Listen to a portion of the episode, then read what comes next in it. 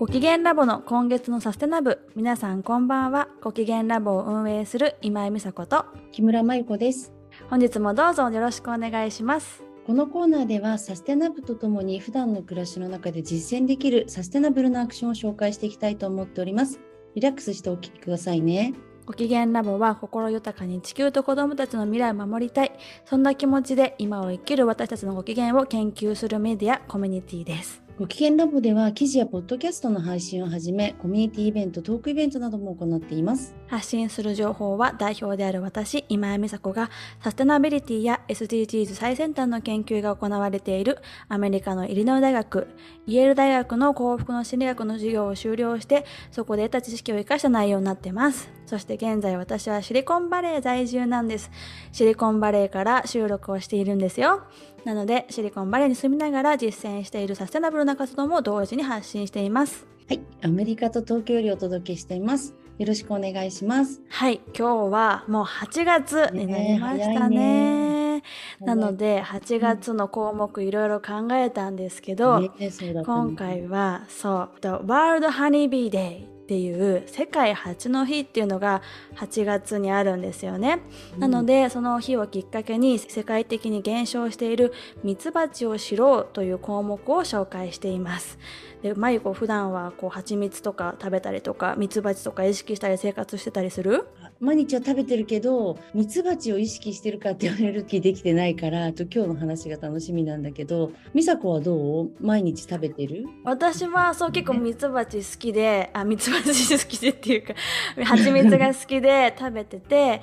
以前ねこのサステナブルに参加してくれてる方から、なぜミツバチを守ることがサステナブルにつながるのって今まゆこみたいに質問をいただいたり、その質問にちょっと答えるような形で今回収録をしていきたいと思います。でね、ミツバチとかこの蜂蜜ってサステナブルっていう風に聞いた時に何か思い浮かぶものってある？なんかレオナルド・デカプリオとか、モーガン・フリーマンとかがその養蜂を始めたっていう記事をね読んだことがあって、それとね私がその大好きな日本人のモデルの春子さんっていう人は自宅でね養蜂を始めてインスタでシェアしてくれてるから、私好きでよく見ていて、地球の生態系を守ることなんだってぐらいは本当に浅くだけど理解はしているかな。そうなんですよ。このミツバチって世界的減少しているってことを話したんだけど、なぜそれが問題かっていうと、私が学んだイリノイ大学のイントロダクショントゥサステナビリティの授業の最初の方にミツバチのことが出てきてんだよね。最初なんだ。そうで、ミツバチは2006年以降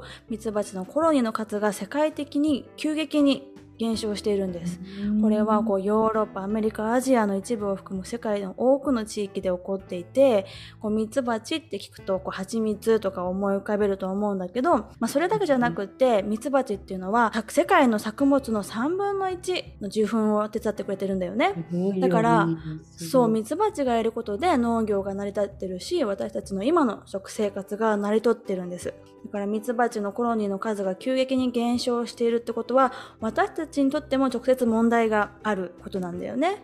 で、なんでこういうふうに減少しちゃったかというと、病気だったりとか農薬の使用、病気にかかったミツバチの商業的輸送などが挙げられてるんだよね。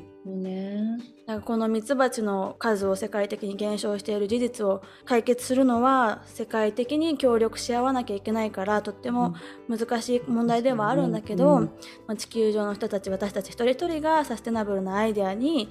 ライフスタイルを変えていくことでその解決につながると考えて、今回のサステナブルに項目を入れてみました。その中でも私たちが今すぐできることのアイデアとしては、地元の蜂蜜を買うというアクションなんですよ。そうすることで地元のミツバチの生態系を保つサポートにつながるの。なるほど、すごい深刻だね。これ聞くと3分の1の受粉ってどういう量なんだろうって想像を絶するよね。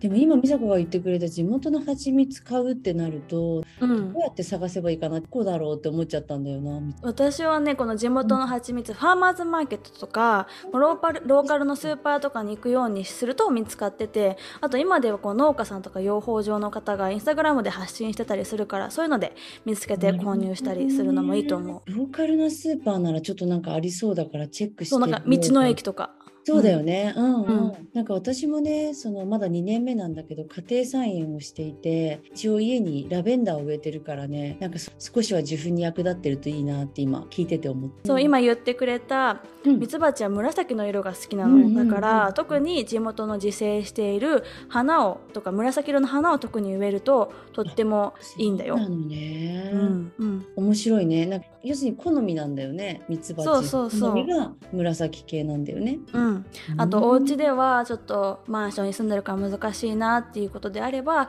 こう町のガーデン活動とかに参加して地元の花を選ぶようにこうアイデアを出してみたりとか、紫色の花入れてみようよっていうアイデアを出すとかね。私もそういう小学校の頃土日はガーデンボランティアとかしてたから、そういう風にね活動するのもおすすめだなって思います。あ、素敵。なんか地元にね自生する花知るきっかけにもなるから、私も